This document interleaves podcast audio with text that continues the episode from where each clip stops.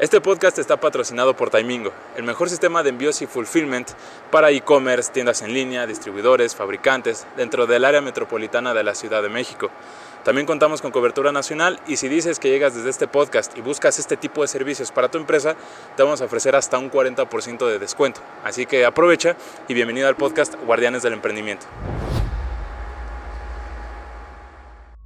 Guardianes, bienvenidos a un nuevo capítulo más un, nuevo capítulo con personas que ya saben siempre es para apoyarnos a nosotros mismos en el crecimiento de nuestra mentalidad, eh, justo con toda esta revolcada que se viene del e-commerce, de aprovechando este, este capítulo va a salir a dos semanas o una semana antes del hot sale, entonces creo que es un buen momento para, para, para, platicar. Entonces, este, tengo un invitadazo acá conmigo y es Raúl Tawil. Raúl, ¿cómo estás? Muy bien, gracias, gracias por invitarme. Sí, y bueno, un gustazo, como siempre. Vale, sí, miren, yo lo conocí en el e-Retail Day. Digo, no sé cuántos eventos este, te inviten porque eres coach de, de, de, Amazon Sellers y ahorita vamos a platicar un poquito más. Claro. Este, pero Raúl, una pregunta, ¿cómo se llega a ser un coach de sellers de, de Amazon? ¿Cómo llegas a ser un top seller? Eh, todo este rollo que, que se viene detrás. Pues mira, prácticamente yo nunca pensé que iba a estar ni acá, ni siendo coach de empresas ni de emprendedores.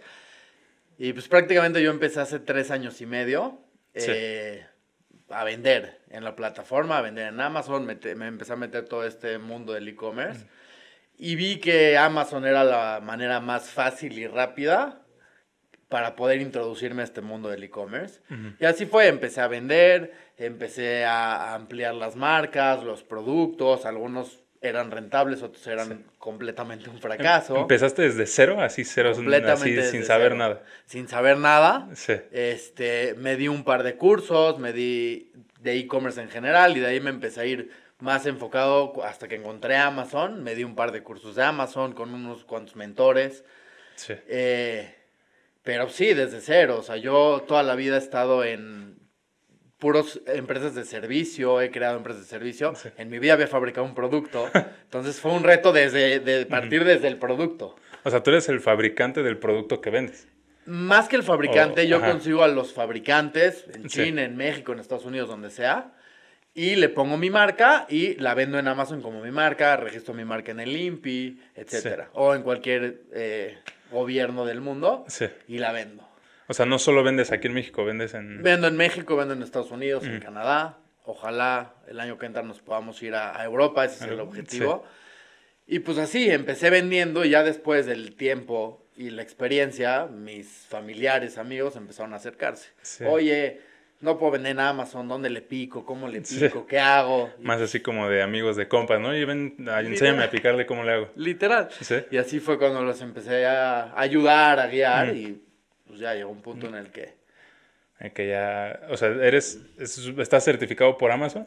Para... he, participado en varios programas de Amazon. Estoy en contacto con Amazon México. Programas, habría un programa que se llama Red Impulsores, en el que algunos consultoras o empresas que se dedican al servicio a los sellers eh, estábamos en el programa e impulsamos a, a, los emprendedores para que se den de alta en la plataforma de Amazon. Emprendedores son empresas que venden en Mercado Libre o en otras plataformas que se vayan hacia Amazon. Pero así, como tal, de la mano, ser uno mismo con Amazon, no. Sí. pero Pues, tenemos ahí relación. Que de ahí viene que hiciste tu empresa, ¿no? Que es Zero On. Es, correcto, la empresa se llama es, Esa y que es eh, Ecom Look. Es otra... Ecom Look es Primero empezamos por Zero In On. Zero In On es prácticamente la empresa paraguas en donde tengo todas las marcas que fabrico y que vendemos y comercializamos, ¿no? Que ya después también se convirtió en una parte del coaching que le damos coaching a empresas, capacitamos personal y los, eh, les enseñamos para que migren del offline al online, ¿no? A Amazon específicamente. Y hace unos, ya casi un año o un poquito menos, creamos una agencia con una de mis socias que está en Argentina, eh, Ecomlook, que es una agencia de e-commerce en el que damos todo tipo de servicios relacionados específicamente a e-commerce, creamos todas las estrategias para que una empresa pueda subirse a este barco del e-commerce y es todo, ¿no? O sea, marketplaces, sus propias páginas web, en donde sea, en tienda nube, en Shopify, en la plataforma que ellos quieran. Y bueno, ya después de este tiempo logramos ya tener presencia en, tenemos presencia en México, en Chile, en Argentina y en Estados Unidos. Y tenemos empresas pues de, de, todos lados que lo estamos ayudando a subirse al barco. A subirse, ok, ok. ¿Y cuál es su objetivo a, no sé, mediano, corto o largo plazo? ¿no? Porque digo, hay países que no sé si están en Brasil, ustedes, porque es que lo que es Brasil, Argentina, Colombia son como que donde están las unicornios y los emprendedores y lo que pega un poquito más fuerte. Tal cual. Eh, o sea, ¿sí planean ustedes llegar a este tipo de, mercados? Por lo pronto ahorita en Ecom no tenemos ese objetivo de expandirnos a otros países, sino que empezar a ampliar la presencia en los países que ya tenemos y, eh, y asesorar a las empresas para vender en cualquier parte del mundo. O sea, no necesariamente ah, tienen que vender en nuestros países, sino que las empresas generalmente vienen de, de, de, estos países.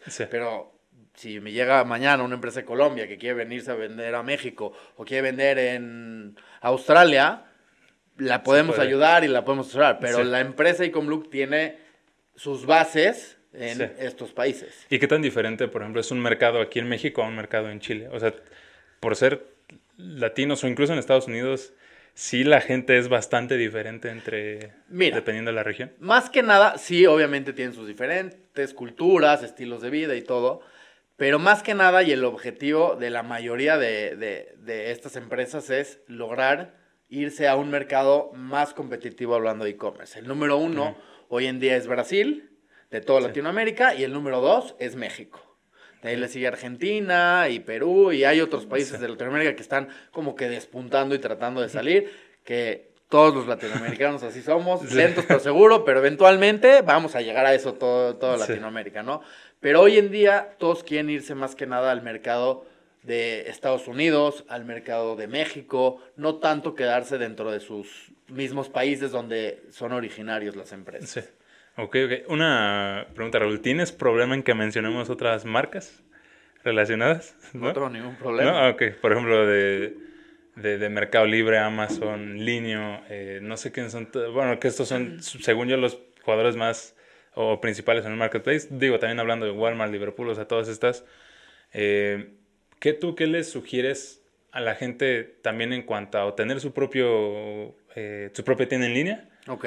Y sumarse también a los marketplaces. O sea, ¿cómo, cómo juega este rol importante entre que es, ok, tienes la plataforma de, de Amazon, por ejemplo, ¿no? Que te puede ayudar a, a, vender dentro de la plataforma. Tengo entendido que está el tema de que puedes pagar, como en todos lados, publicidad o, por ejemplo, el FBA, que me gustaría entrar un poquito este, más a fondo en, en, la plática. Pero, ajá, justo, por ejemplo, en el tema de ustedes que dan consultoría, ¿cómo le cómo van llevando a la gente de la mano para decirle, mira, creo que esto es lo mejor para ti eh, y mm, cómo, más o menos le van haciendo. Eh, prácticamente lo que hacemos es hacer un tanto en Zero On, con, cuando le damos coaching a empresas, como en Ecom Look, lo que hacemos es hacer un traje a la medida para cada empresa, porque nunca eh, puedes replicar el mismo sistema. De hecho, lo que a nosotros nos diferencia de la gran mayoría de, de, ¿cómo se puede decir?, de empresas que le dan servicio a, otras empresas para vender en plataformas, es que nosotros tenemos una metodología consultiva. Nosotros no estamos buscando, a diferencia de otras marcas, a tener, no sé, 400, 500, 700 clientes, porque nosotros no podemos brindarles los resultados que ellos necesitan. Nosotros nos vamos por un grupo pequeño, entre comillas, por así decirlo, en donde realmente podamos crear una estrategia y marcar la diferencia. A lo que voy es, a lo mejor tendremos unas 20, 30 empresas y hasta ahí, porque son las capacidades que dan para nosotros poder llegar, darles realmente ese, eh, esos resultados, los objetivos que ellos buscan y, ampliar su presencia en el marketplace o en el país en donde ellos quieran. Entonces, eh, hablando de esto, de que nuestra metodología es consultiva eh, y hacemos un traje a la medida para cada uno, lo que nosotros recomendamos siempre, y empezando por la primera pregunta, era en qué marketplace o en su propia tienda en línea o lo que sea, nosotros siempre, y yo siempre recomiendo diversificar. Sí. Ten presencia en un marketplace, ya que empieces a ampliarte, tienes presencia en otro marketplace. En los tiempos lo dirán. A lo mejor para una empresa con cinco meses en un marketplace ya se puede expandir a otros y para otra empresa al año o año y medio se va a expandir a otro marketplace. Entonces, cada empresa va a expandirse de manera diferente, pero siempre, siempre hay que diversificar y entender las diferentes estrategias para cada plataforma. Cada plataforma me refiero. Marketplace vamos a englobarlo dentro de uno mismo, en el que ellos de alguna manera te brindan yo siempre digo que los marketplaces son el gimnasio del e-commerce.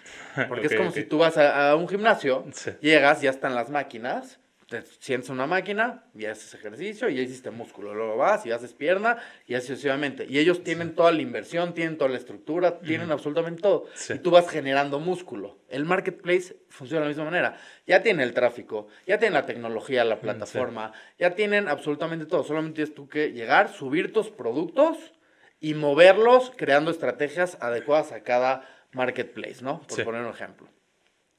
Entonces, ya que hiciste músculo, porque hay muchas veces que son empresas que llevan 40 años vendiendo en el offline, a, veces en su mismo país y no han vendido en otro país. Entonces, primero tienen que entender cómo funciona este mundo del e-commerce, que tú sabes que es un mundo completo.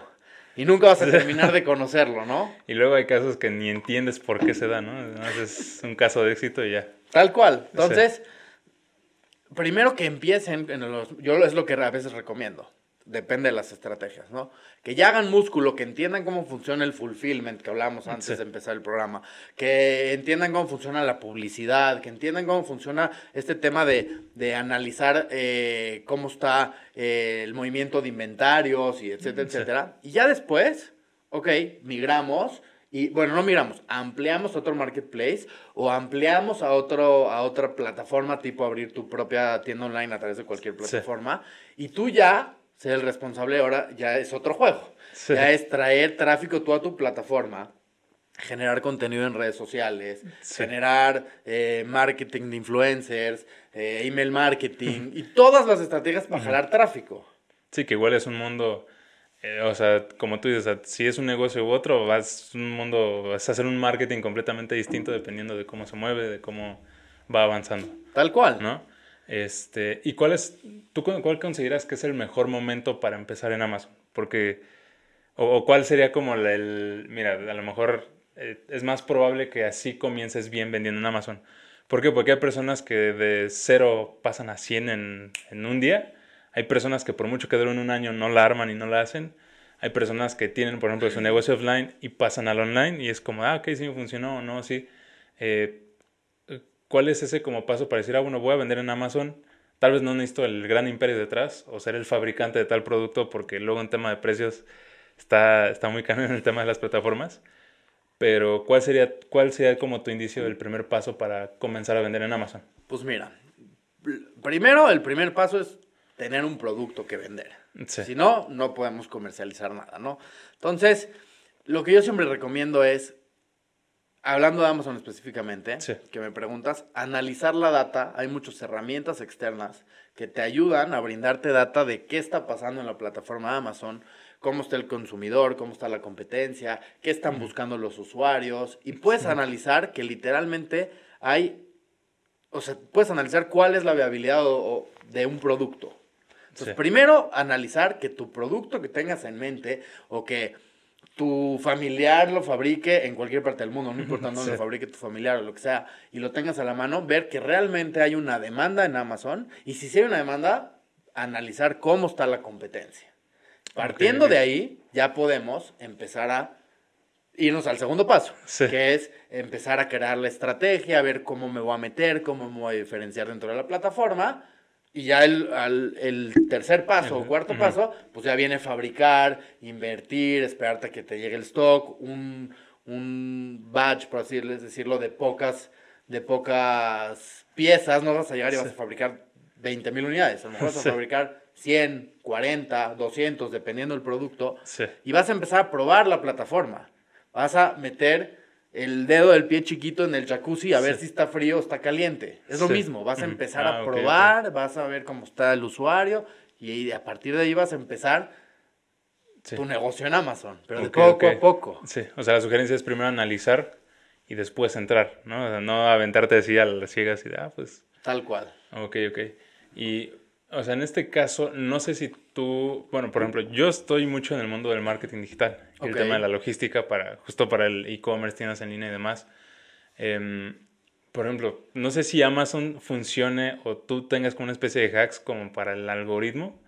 Eh, no sé si Amazon tenga uno, por ejemplo en Facebook, ¿no? es es más poderoso que alguien comente que alguien le dé like, ¿no? O sea, eso es algo este, que, por ejemplo, un influencer si te dice, ah, este, etiqueta tales amigos eh, que comenten y demás, es, les sale más redituable a que ellos le metan el dinero o que, no sé, le pongas tú un like, ¿no? Por eso te invitan siempre a suscribirte, a que le actives tal cosa y demás.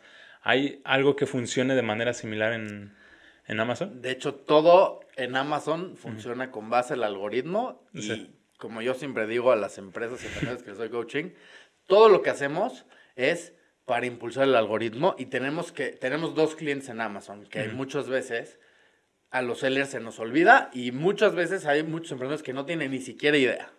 Tenemos un cliente primero que se llama el comprador, que va a llegar, va a comprar tu producto y lo va a usar en su casa, en su oficina, donde sea que lo va a usar. Y el segundo cliente es el algoritmo, que a mi punto de vista, si queremos ser exitosos en Amazon, es al que primero tenemos que conquistar. Porque si nosotros no le hacemos ojitos al algoritmo, no nos va a mostrar, por lo tanto, los clientes no nos van a encontrar y no van a tener su producto en, nuestra, en su casa. Entonces, siempre tenemos que ejecutar acciones para hacerle ojitos al algoritmo, para hacerle ojitos al comprador, que obviamente lo vaya a comprar. Y todo funciona en base a estrategias, todo funciona en qué es mejor para el algoritmo, cómo posicionar mejor.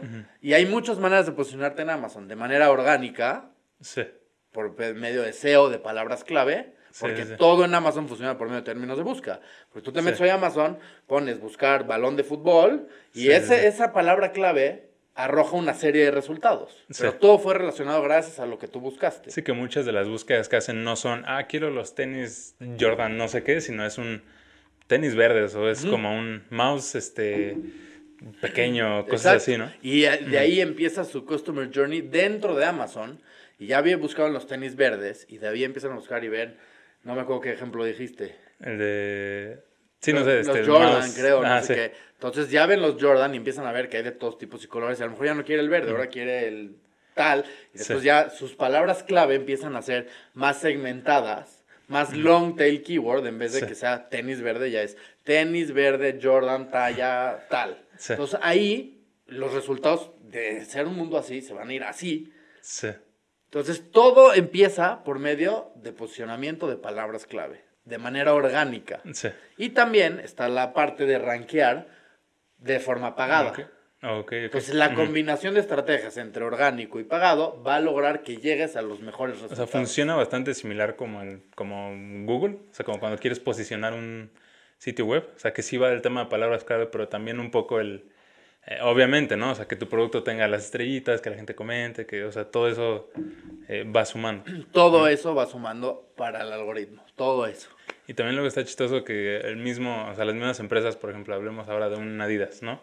A veces el que vende el zapato ni siquiera es Adidas, aunque también, según yo, las marcas están en, en Amazon, ¿no? Ahí son diferentes estrategias para las marcas. Hay marcas que dicen, yo a todos los distribuidores que les vendo, no los, les permito vender en Amazon porque yo domino el marketplace de Amazon. Y hay otras que dicen, no quiero meterle foco a Amazon, que todos mis distribuidores vendan en la plataforma. Si hay 200 distribuidores de, de, Adidas, lo vendan y entre los 200 alguien va a ganar la venta y pues que se lo lleven. O sea, ves de las eh, dos cosas en Amazon. ok, ok. Eh, y justo ahorita que decías del long tail, eh, es como cuando antes empezabas en YouTube, ¿no? A buscar las cosas de, ah, este, el video del caballo que se cae y luego atropella a un niño. O sea, como que ese, ese es el, long tail, o sea, que tú busques, a veces que toda la palabra gigantesca. Tal cual. Y sí, sí funciona. Digo, yo por el tema del marketing, en tema de SEO, eh, sí, sí relaciono bastante lo, lo que dices. Ahora, la gente, digo, nosotros que estamos en el tema de la logística, también, digo, ahora sí que tú cuando compras en línea te tiene que llegar un paquete a, a casa. Tal cual. Eh, si, no, pues no sirve de nada. Digo, a menos de que también se pueden vender el tema de como códigos, ¿no? Por ejemplo, si tú compras un, un, un libro, por ejemplo, en Kindle o algo así, pues bueno, es, es, es código que te venden y, te lo venden. Es un ebook. Este, pero bueno, hablando específicamente de, de productos, eh, les voy a explicar tantito a la gente. Cuando tú vendes en línea, hay un término que se llama fulfillment, que es, por ejemplo, cuando el, Prime de Amazon el full de Mercado Libre, que es cuando te dicen te llega el día siguiente o mismo día, es porque Amazon y, Mercado Libre en sus bodegas ya tienen el producto. Entonces lo que hacen los vendedores es le mandan los productos que tienen alta rotación y ya pues conforme se vayan concretando las ventas, pues ya ellos lo que hacen es agarrar el producto y te lo envían, por eso es más rápido. Ahora, la pregunta para mí y para ti, eh, de mí para ti, es, ¿qué es mejor para una empresa o hasta qué punto ya se deben empezar a replantear sobre si tener un fulfillment eh, o no? Si sobrecontratarlo, por ejemplo, en Amazon está el término FBA, que es Fulfillment by Amazon. Sí. Este, al principio, evidentemente, creo que no es lo mejor, o no sé, tú dime, o sea, tú eres el experto, en qué momentos está bien utilizar fulfillment y en qué momentos no, y ser tú el que, el que lo envía desde tu bodega, tienda, casa. Mira, hay pros y contras en todo en esta vida, ¿no? yo siempre recomiendo mandar FBA, FBA, mm. siempre. O sea, yo desde el primer producto que vas a vender en la plataforma te recomiendo a ti, emprendedor, mm. empresa, lo que sea, que mandes directamente tu producto FBA. ¿Por qué? Porque siempre vas... El 80% de las ventas en Amazon son productos Prime. Y para que, como lo dijiste, si tú en la plataforma ves que hay un producto que tiene la insignia o el badge que dice Prime, quiere decir que está en la bodega de Amazon. ¿Ok? Entonces el 80% de los productos los compran con el badge Prime. Entonces, ¿para qué llegarle al 20% de su audiencia o de su tráfico si le podemos llegar al 80%? Entonces, como primero. Como segundo, el algoritmo siempre te va a impulsar más si tú lo tienes en FBA o en FBM. FBM es Fulfill by Merchant, o tú desde tu bodega entregar el producto, ¿no? Entonces, aunque tú le pongas que entregas en tres días o en cuatro días, Amazon lo puede entregar ese mismo día, el producto, en algunos países o algunos estados de cada país, ¿no? Entonces, yo siempre recomiendo FBA y también eso te va a dar yo me atrevería a decir que el 70% de mi negocio lo maneja Amazon, gracias a FBA, porque todo el tema del fulfillment, y tú bien lo sabes, es un mundo de gestión, de operación y de tiempo que uno le tiene que dedicar. Entonces, al yo mandar eso a Amazon, me dedico a estar aquí platicando contigo, a escalar mi negocio, a estar buscando o analizando qué otros productos meter, hablando con el fabricante, o sea, poder escalar mi negocio y que ellos se encarguen de la parte muy importante, ¿eh? no digo que no es importante, pero la parte... Sí, que a uno como vendedor te, te, pesa el ir a por tu producto, empacarlo, encajarlo, este, revisar que el orden esté bien, que también hay muchos errores humanos también en este tipo de procesos. Y pasa, muy, muy a menudo. Sí, sí, sí. Que luego, luego igual también está bastante interesante cuando te envían un producto equivocado y a lo mejor el producto es tan barato que te dicen, ya mejor quédatelo porque me sale más caro el... Ir, por él. ajá, ir por él. Entonces sí está interesante eso en, cuanto a productos baratos. y eh, algo importante, que es lo no es lo más importante, pero es muy importante, que era lo que decías ahorita, sí. la logística inversa o las devoluciones. Cuando el usuario recibe el producto y ya no lo quiere, Tú tienes que gestionar, hablar a DHL o el que sea, que pase por él, que regrese, etcétera, etcétera. Amazon se encarga de todo, tú te despreocupas, a lo mejor ahorita un cliente me está haciendo una devolución, yo ni me enteré, y Amazon ya gestionó todo para ir por él, recogerlo, entregarlo, hacer la atención al cliente, preguntarle por qué sí, por qué no, y yo no lo estoy haciendo. Entonces es una parte también muy importante del servicio al cliente y el seguimiento que lo gestiona Amazon cuando tú lo mandas a FBA. Sí. Entonces es, y por ejemplo, ¿sí, ¿sí recomiendas eh, sobreponer FBA al FBM? Siempre. Siempre. Igual por puro algoritmo te va. O sea, te va a beneficiar si eres FBA. Por puro algoritmo te va a beneficiar. Y siempre yo recomiendo un backup. Aquí ahí va un tip que yo hago. Un backup. Es, da de alta tu producto en FBA y también ten un par de unidades en FBM. Por si por X o Y razón tú estás dormido y de repente llegó alguien y te compró 30 unidades y se acaba tu stock, que no te quedes sin stock y no empieces desde cero, porque cuando tú te quedas sin stock empiezas a bajar. De la página de resultados 1 te vas a la 2, a la 4 y a la 10. en vez de que pase eso, entra el backup que es, pum, lo tengo en FBM. Y no pierdo, no pierdo ranking porque mi producto sigue mostrándose. Sí, sí, sí. Ok, y por ejemplo, el, el el servicio de la logística, por ejemplo, en este caso un fulfillment propio, que eso, a eso se quiere referir un FBM, un fulfillment que tú tengas desde, desde tu bodega o desde tu casa o desde, desde donde tú vendas.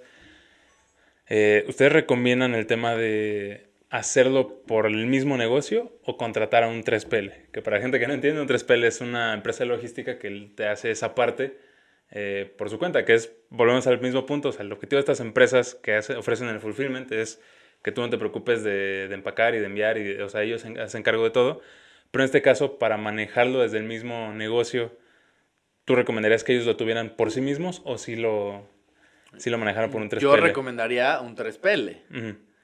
¿Por qué? Otra vez, porque outsourceas ese servicio y tú no te encargas de tú agarrar tu coche o alguien de la empresa y llevarlo a DHL o llevárselo al cliente a su casa final. Entonces tú también de alguna manera tercerizas ese servicio y puedes enfocarte en hacer otras cosas. Ahora, si no puedes ni uno ni otro, pues tenlo en tu casa y así empezamos todos, llevando en el coche, en la cajuela, todos los productos. o sea, es el proceso normal de cualquier emprendedor. Sí, la ventaja de un, de un tercero es que pues, si sale algo mal con tu paquete, por lo menos ya tienes a quien echarle la culpa, ¿no? No, y aparte ellos responden, tienen toda la estructura para poder cumplir con lo que sea necesario, ya sabes. Sí. Pero sí lo recomiendo siempre un 3PL. Sí, ok, ok. Y eh, por último, ¿cuál es, o sea, en el tema de un consumidor final, o sea, alguien que se mete a comprar la plataforma, ¿qué es lo más importante para ellos al tema de, de vender? Que digo, este es más un tip o sea, tips como para los vendedores per se, ¿no? Porque es como, y volvemos al punto, o sea, yo transfiriendo al tema de marketing digital, puede que a ti como, como dueño digas, ah, no, mi tienda está súper chingona, el diseño que yo quiero y, demás, pero no está adaptado a tu cliente. O sea, no es que esté chingón para ti, sino que esté muy cómodo, que esté fácil para el cliente y todo este tipo de, de experiencia de usuario, que es a lo que se, a lo que, hasta donde yo tengo entendido, Amazon, según yo, es la plataforma que tiene el mejor, eh, la mejor experiencia de usuario del cliente, por eso es lo que es. Y por toda la este, data que ha eh, recabado en sí, está bien, está bien cañón. Este, ¿Cuáles tú crees que sean los factores determinantes para, para la gente? O sea, para que la gente tome esa decisión de compra. Mira, y no nada más yo.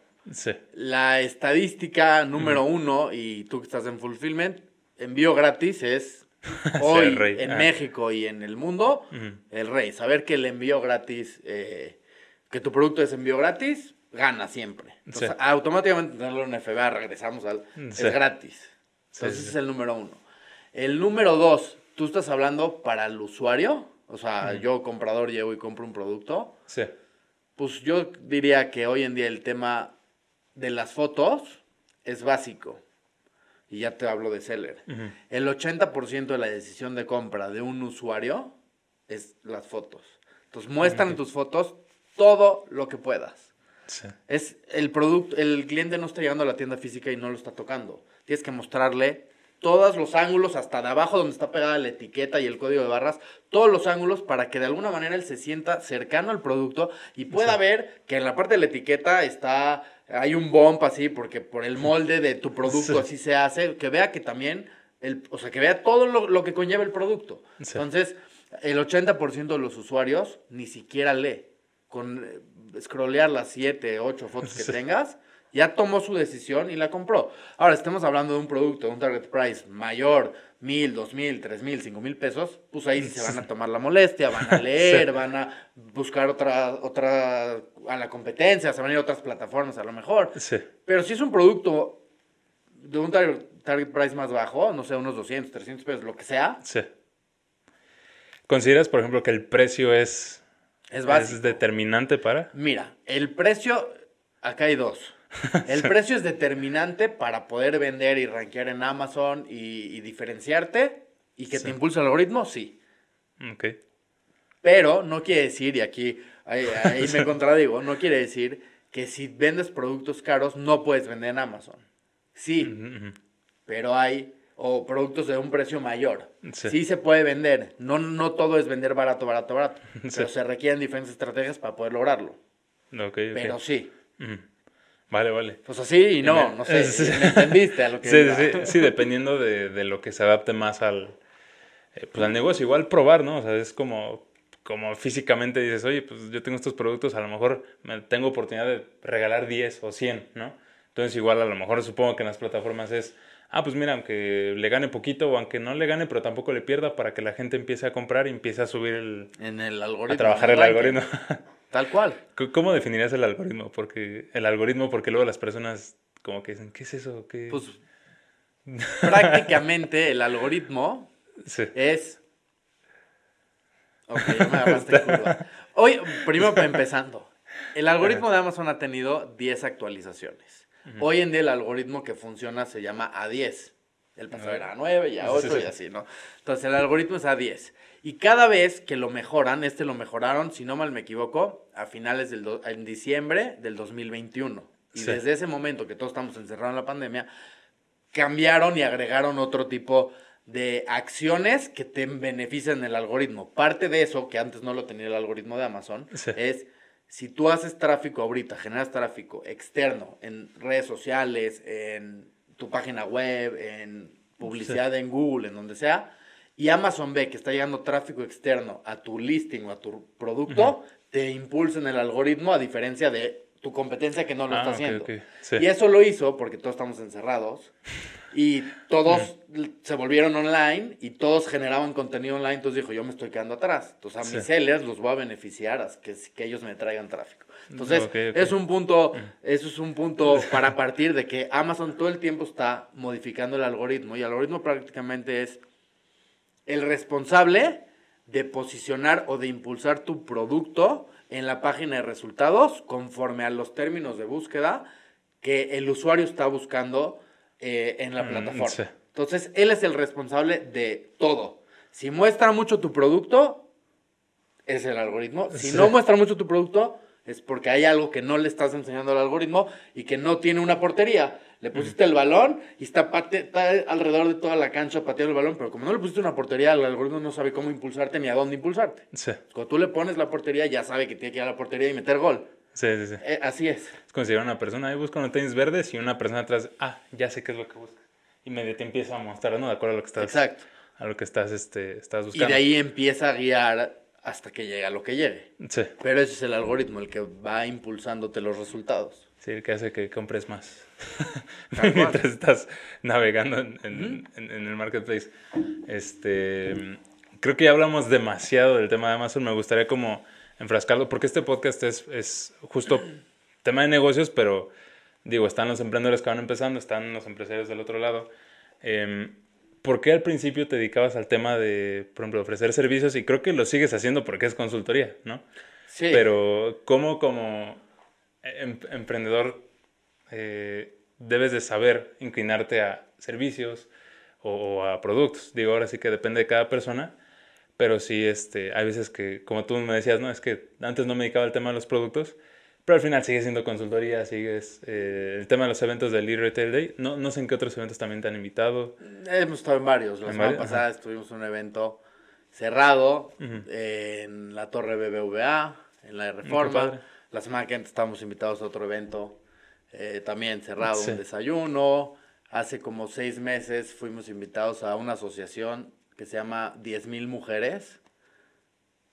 10.000 Mujeres, algo así una asociación de Monterrey de emprendedoras, mujeres, etcétera. Entonces, todo el tiempo estamos ahí en eventos o privados o públicos o así. Impulsando el ecosistema de e-commerce en general, no nada más de Amazon. Si te diste cuenta en el Retail Day, no hablé absolutamente nada de e-commerce, de Amazon, sino que platicamos sobre e-commerce cross-border, comercio electrónico transfronterizo, cómo nos beneficia a nosotros poder estar parados en México y vender en otro país con otra cultura y con otras tendencias de consumo. Sí, justo una de mis preguntas, o sea, aquí está, estaba una pregunta que dice, ¿es complicado vender cross-border?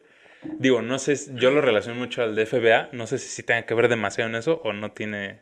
¿A qué te refieres con DFBA? de que, por ejemplo, viene una empresa, no sé, chilena, ¿no?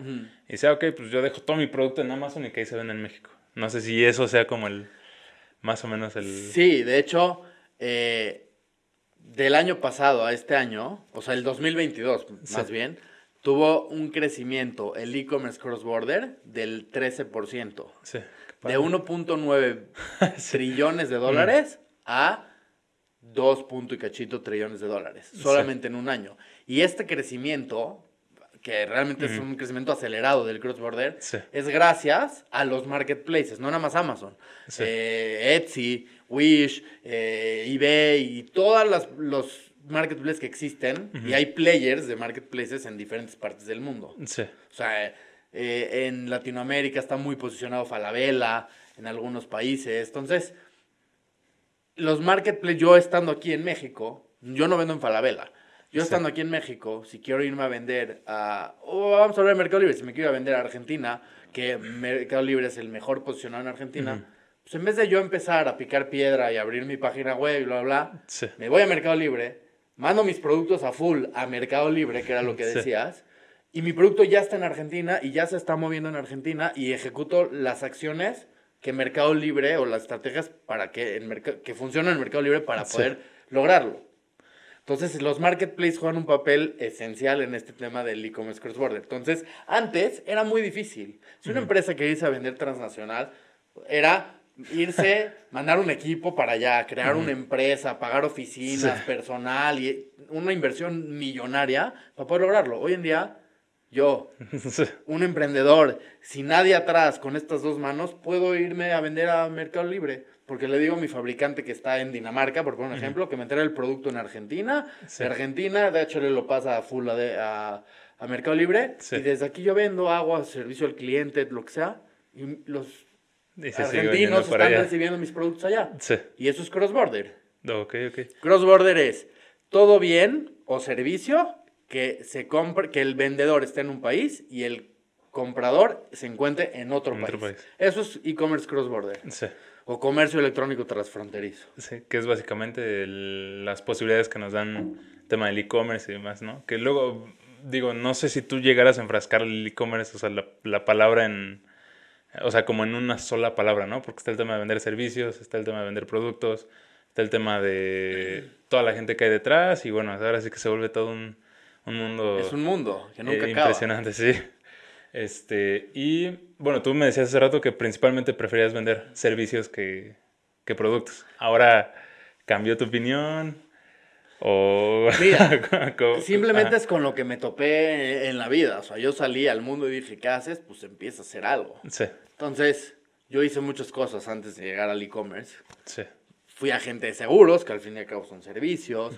Fui así, estuve en diferentes ramos. En el ramo inmobiliario estuve un rato, este, moviendo propiedades, y todo era servicios. Y me topé con este mundo del e-commerce y también podrías ofrecer servicios. Sí.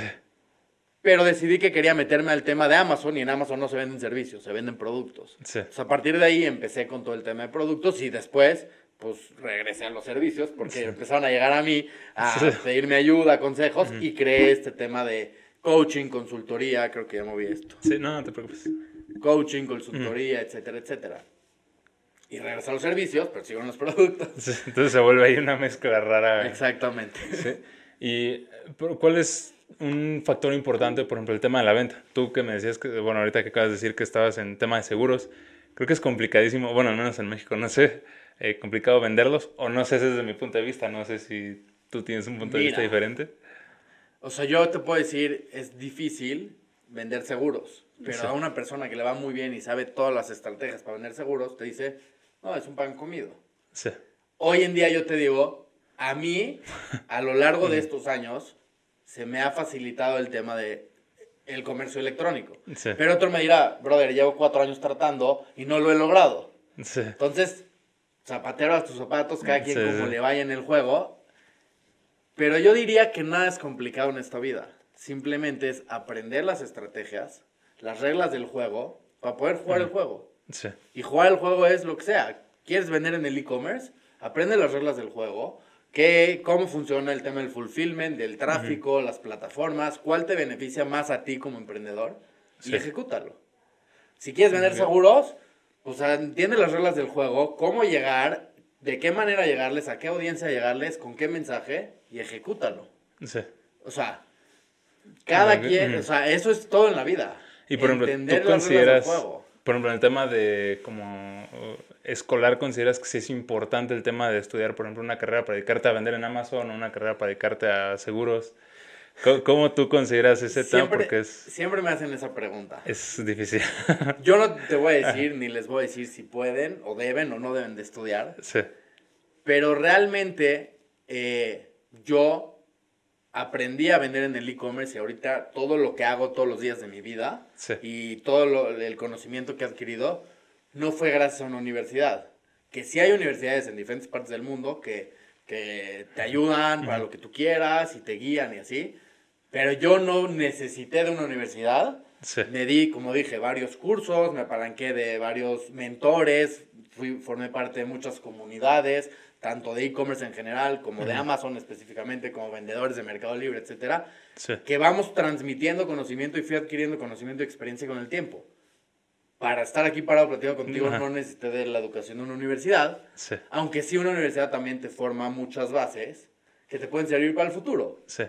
Como el tema, no me acuerdo la verdad de quién escuché el tema de que sí la universidad no es garantía y no es que no la estudies, pero sí lo que es esta como herramientas como sociales también son importantes, ¿no? O sea, el tema de vender y, todo eso, pues es precisamente hablar con otra persona, eh, entenderla, eh, ahora sí que dirigir una conversación, eh, todo este rollo, creo que ahí sí es, es bastante importante. Sí, a lo mejor el tema financiero y toda esa estructura financiera también es importante, o sea, entender temas de economía, de economías de escala, entender, o sea, es importante, no digo que no. Sí. De hecho, sí es muy importante. pero no necesitas de esos conocimientos para poder lograr vender en e-commerce porque yo los aprendí de otra manera diferente. Sí. ¿Ya me entendiste? Sí, sí, sí. Y, por ejemplo, alguien que va empezando en cualquier negocio, sea, de Amazon o no, eh, ¿cómo, ¿cómo, consideras que podríamos nosotros escoger, elegir o, intentar eh, acercarnos a los mentores? igual como tú lo mencionas, creo que son eh, bastante importantes, este, pero ¿cómo eliges a la persona correcta para que te sientas así como que pues, mira, eh, apoyado? Prácticamente primero tienes que entender qué quieres, de qué industria es la que quieres, ¿no? ¿Qué fue lo que, que, fue prácticamente como mi camino? Sí.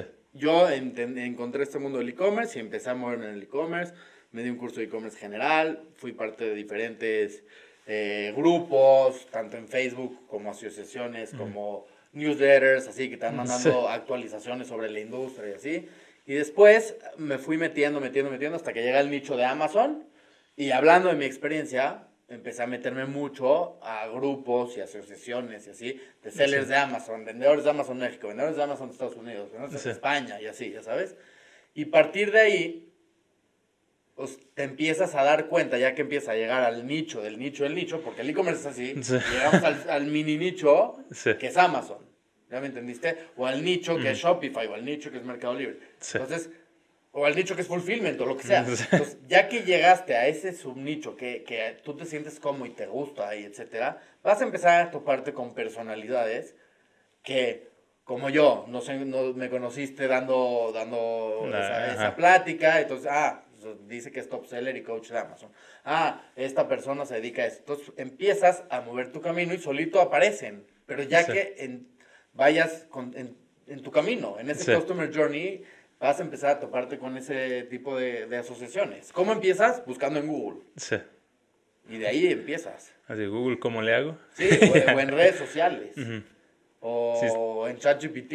Sí, sí, está cañón. Por ejemplo, ¿cuál es tu eh, tu opinión sobre la, el tema de la inteligencia artificial aplicado a este, tanto a este tipo de plataformas, porque ya se vuelve un mundo donde mucha gente vive preocupada, pero otra está feliz.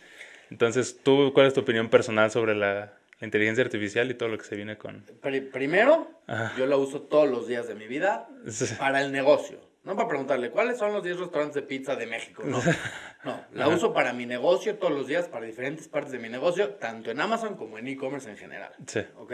Entonces, partiendo de ahí, yo creo que es básico, yo creo que llegó para quedarse. Y o te le unes o te le unes. Sí. Y muchas veces gente conocida que no está metida en este tema de la inteligencia artificial, que a mí me encanta, me preguntan, oye, pero van a eliminar muchos trabajos. La verdad, van, están eliminando. O sea, ya eliminaron una gran cantidad de trabajos que pues, realmente ya eran obsoletos. Pero ¿en qué, ¿Quién va a salir ganando?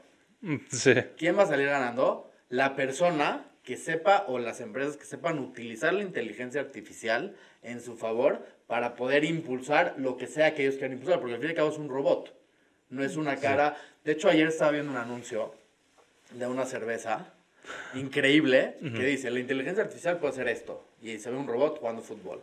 y le mete gol a todos. La inteligencia artificial puede hacer esto y se ve corriendo un maratón y le gana a todos.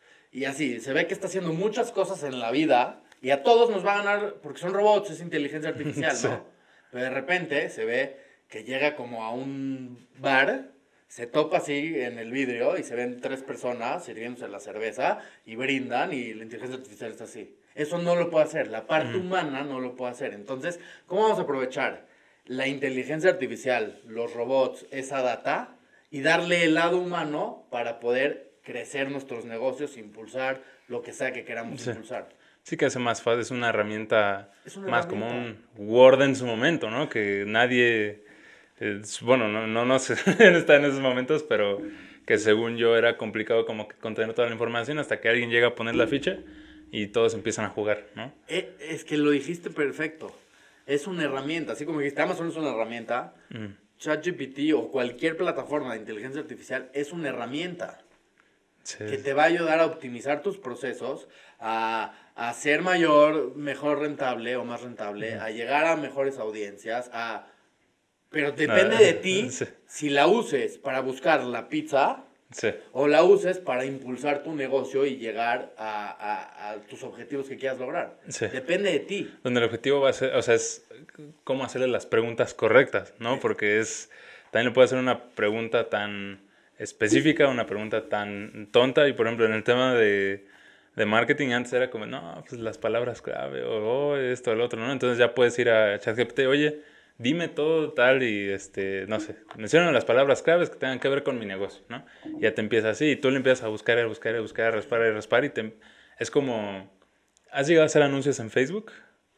Sí, pocos, pero sí. Ves que cuando está el tema de los intereses tú empiezas a buscar y al principio como que tú le tienes que dar la pauta para que empiece y ya después te dice, ah, implementar sugerencias y te vienen cosas que pues tú ya no no piensas o como que de repente se te seca el cerebro y ya no puedes más. Claro. Entonces justo es para eso, para alivianarte la carga de trabajo y que, que lo, lo, utilices, ¿no? Tal cual, tal cual. O sea, yo hoy empiezo un prompt y le pongo a ChatGPT. Ah, no sé, tal, una cosa, ¿no? Y de ahí me, es en forma de conversación. Para los que no sepan, es en forma de conversación. Te contesta algo. Sobre eso, yo contesto algo, contesto algo, me empiezo a ir más, más, más y realmente consigo el resultado, a lo mejor después de 14 contestaciones. Yo no me quedo nunca con la primera. De la primera la desarrollo, la complemento, le agrego, le quito, la, hago más específica y me quedo al final con la conversación 14. O hay veces que ni siquiera me quedo con la conversación y a lo mejor estuve ahí con intercambiando 30 prompts, ya, ya me entendiste. Entonces empiezo desde cero y pero ya guié, ya entendí por dónde me va a guiar. Entonces, no, a ver, ahora voy a llegar por acá.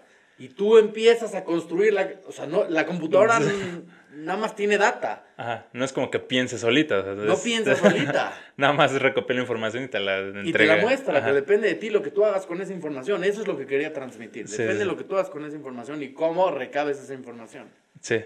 ¿Y, y crees que al rato eh, ves que, por ejemplo, el tema de... No sé si escuchaste la controversia de que una pintura, me parece que ganó un concurso de, diseño, y todos se quedan así como, no, pues es que eh, la pintura, eh, o sea, pues fue hecha por inteligencia artificial, entonces no cuenta, y hay personas que dicen, pues sí, pero tú también cuando, cuando haces arte te inspiras en otros, entonces, ¿qué? Sí. O sea, ¿qué es lo que cuenta, no? Empieza ahí una serie de... Mira, de que se viene una guerra, se viene una guerra. Ahorita Hollywood está metidísimo, los escritores de Hollywood están metidísimos, porque dice, todo un guion completo de una película la puede hacer ChatGPT. Sí. Pero eso otra vez, ¿qué prompt le vas a dar tú como escritor, guionista, lo que sea de Hollywood, para que te apalanques de la tecnología, la utilices, pero que te puedas diferenciar de todo? Sí, sí, que lo veas como una herramienta, no como una... herramienta. Como una amenaza. ¿Te acuerdas de cuando Napster llegó y todos los artistas estaban preocupados de que se estaban pirateando sus, eh, sus discos y demás. La verdad no. ¿No? Por ejemplo, esa historia está bastante interesante porque antes pues vendían discos los artistas, entonces llegó Napster y fue así como, no, pues yo descargo los, descargo los discos y, y pues una, una vez descargados ya cualquiera lo puede descargar desde su lugar, ¿no? Y llegó Spotify a decir, bueno, o sea, si así va a empezar a ser el mundo, pues yo llego, lo monetizo y medio intento mantener felices a los artistas y también a los usuarios, ¿no? Y ahorita hubo una controversia de una persona que creó una canción de The Weeknd y Drake. No sé si te enteraste. No, pero escuché una de Bad Bunny con no ah, quién. Justo. Entonces las disqueras están empezando a, demandar a estas personas. Y las personas dicen, no, pues yo nada más te dije lo que puede ser la herramienta. Yo nunca, nunca dije que era mía o que ya la había viene una guerra fuerte. Entonces sí, hay quienes dicen, pues ¿por qué no? O sea, ¿por qué no rentas tu voz? ¿No? O sea, ¿por qué no a lo mejor si eres de Weekend le dices a la gente, ah, ¿sabes qué? En esta plataforma yo le rento mi voz. Nada más que si una canción me gusta y pega, las regalías son para mí. Entonces hay nuevas formas de ver. Ándale, no, no lo había pensado. ese tipo de cosas. Hay que adaptarnos a lo que está hoy en día. Sí, pues mira Raúl, ¿te parece si terminamos el podcast? Siempre terminamos con una eh, recomendación tuya, ya sea de vida, de negocios, lo que sea para emprendedores, siempre es el, podcast. Entonces, ¿cuál es eh, un consejo que le pudieras dar a un eh, emprendedor, tema de negocio o, tema de vida, algo que tú digas, sabes qué, mira, yo me, me, guío con esta filosofía o creo que esto es importantísimo que lo sepa la gente para que lo puedan ellos aplicar, considerar? Pues mira, me la pones un poco complicada, pero algo que yo me he dado cuenta en la vida y en e-commerce en específico es siempre, siempre, el siempre yo siempre digo algo. El mejor momento, para, porque si me dicen, oye, ¿cuál es el mejor momento para empezar? ¿Y qué? ¿Me espero? El mejor momento para empezar siempre fue ayer y el segundo mejor momento es hoy. Sí. Nunca vamos a estar listos para hacer lo que queremos hacer. Siempre va a faltar el mejor empaque o siempre va a faltar el mejor producto, siempre va a faltar el mejor lo que tú quieras. Pero mientras más tarde pongamos acción, pues más nos vamos a tardar en conseguir nuestros objetivos. Entonces, yo siempre digo, aviéntate al vacío, lánzate con el lo mínimo viable con lo que puedas empezar a emprender tu empresa, tu negocio, tu producto, sea en e-commerce o sea en el mundo, en lo que sea. lánzate y eso es la vida, es caerte, levantarte, prueba y error, prueba y error. Y el e-commerce es eso.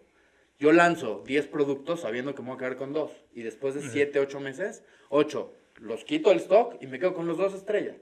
Y así es. Y esa es la vida, caerse, levantarse, y probar, probar de a poco, poco, poco.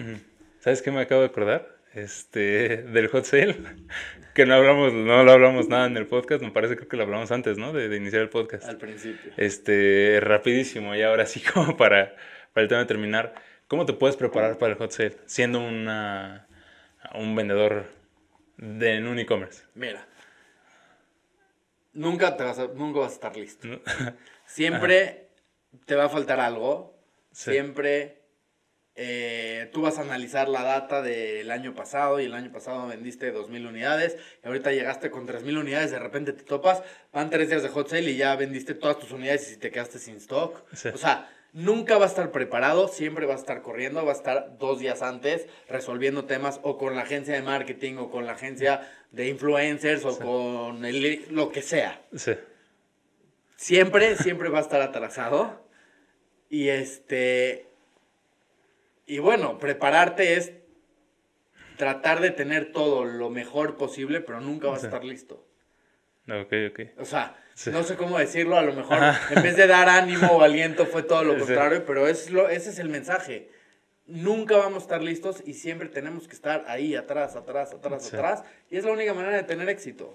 Sí, a lo mejor lo único, el, el, el beneficio tal vez hay una preocupación, también la ventaja es que es, es, un boom, ¿no? O sea, como quieras sabes que es como esos días, va a estar de locos, pero es positivo. Obviamente se te atasca ahí el, todos los servicios del negocio, como en todo, que cuando vas creciendo, de repente hay una alta demanda y hasta la mejor empresa le sucede que de repente se le cae su plataforma o de repente se quedan sin stock cuando hacen el lanzamiento de un producto, es, es normal.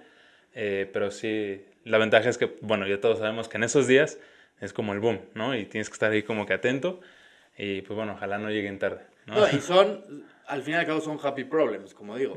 Un año pasado, un año anterior vendiste 2.000 unidades, ahorita vendiste 3.500 en tres días. Sí. El año que entra, pues vas a llegar con 5.000 y a lo mejor tampoco va a ser suficiente. Sí. Pues al fin y al cabo son happy problems, pero lo más importante de Hot Sale y estos eventos es, uno, todo lo que construiste y los productos que construiste antes, y lo más importante es la data que te genera Hot Sale.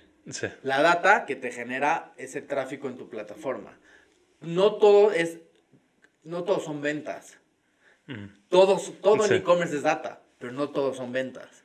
Porque a lo mejor llegaste y vendiste tus 3.500 unidades, pero habilitaste un producto para dentro de dos semanas y pusiste pre-regístrate con un 35% de descuento. Inscríbete en el newsletter. ¿Cuántas inscripciones tuviste? ¿Cuántas eh, inscripciones tuviste a tu programa de rewards? No nada más al newsletter. O sea, toda la data que recabes es vale oro, no nada más es vender productos. ¿Sabes? Fíjate que eso nunca lo había escuchado de, o sea, de alguien, porque a veces que aunque no lo escuches, me te puedes dar una idea, pero nunca, digo, como vendedor, pues obviamente, o bueno, como negocio, pues te importa que se venda, pero nunca había, lo he visto de ese punto. Y sí está, está increíble. Pues bueno, Raúl, ¿te parece si terminamos el, el podcast. Muchas gracias por haber venido. Gracias. Eh, en un futuro nos gustaría volvernos a echar una, una platicada. gusto, siempre. Ver cómo nos fue, cómo te va y cómo nos va también a nosotros. Siempre. Y pues bueno, chicos, no sé si quieras dar, eh, si te quieres dar tus redes sociales y mm. tienes algunos programas, algo. Eh, sí, de, hecho, hay una... Acabamos de lanzar un nuevo programa de Amazon con El Socio del Mundo. Ahí métanse, el socio del mundo.com, diagonal Amazon en el que acabamos de lanzar un, un, nuevo curso que sale el 21 de agosto. Ahorita estamos en pre-inscripciones, tenemos 20% de descuento con el código AMZ20. Si no, pues me contactan y les doy, y les doy el código. Entonces acabamos de lanzar ese, ese producto, ese curso más bien. Y las inscripciones son limitadas, no vamos a aceptar a todos porque el objetivo, como hablábamos al principio, es brindarle eh, contenido irrelevante y no atascarnos con 100 personas que no podamos ni siquiera ayudarlos a asesorarlos con sus preguntas. Entonces inscríbanse lo más pronto posible. Lo lanzamos la semana pasada en el evento de la Torre BBVA. Sí, ah, qué padre. Este, y bueno, ese es el programa que decías. Mis redes sociales son en LinkedIn Raúl Tawil, Raúl, T Tito Adalberto W y Latina L. Y en Instagram soy Raúl-tu coach. Y ahí estoy todo el tiempo dando contenido, estoy dando contenido de e-commerce, noticias, actualizaciones, de Amazon específicamente también. Y bueno, ahí estamos todo el tiempo impulsando el, pues, ecosistema. Mira, cuando sacamos el podcast, eh, normalmente acá en la empresa hacemos cortes y las publicamos en las empresas te pasamos algunos para que los puedas este, publicar también que te sirva y también como agradecimiento por haber este, venido aquí. Con gusto. Y pues bueno, si quieren contactar a Raúl, pues ahí moléstenlo eh, por LinkedIn. Justo así le hice yo. de hecho, ahí nos eh, conocemos. Te, te, quería, quería encontrar tu, tu, contacto cuando te bajaste, pero ya no, ya no te vi. De repente me puse a platicar con José, que es el, eh, uno de los directores ahí de la empresa. Este, y ya no, ya no te vi, fue como de chin. Pero pues bueno, la, la ventaja es que están las redes sociales y todo. Y sí, sí contesta. Raúl sí contesta. Hay personas que no, que no contestan tus mensajes. Entonces, este, bueno, este fue el episodio, me parece que número 21. No lo sé, pero ya lo estarán viendo ahí en el, en el, en, el título, en, en, los cortes. Y pues bueno, síganos en redes sociales, Guardianes del Emprendimiento. Estamos en Amazon Music, estamos en Spotify, en YouTube y me falta una. Spotify. Ah, y Apple Podcast. Entonces, cualquier cosa ahí andamos. Y pues bueno, también te vuelvo a hacer la, el agradecimiento, Raúl. Gracias. Y pues esperen los nuevos episodios. Tenemos invitados eh, en un futuro. Y pues bueno, ahora sí que ya me despido para no alargar, alargar esto. Eh, un gusto y pues eh, Raúl, espero ser que seamos buenos amigos en un futuro y ya nos, nos encontrarán en un segundo capítulo en un futuro. Claro, con todo gusto. Sale pues. Nos Venga. Vemos.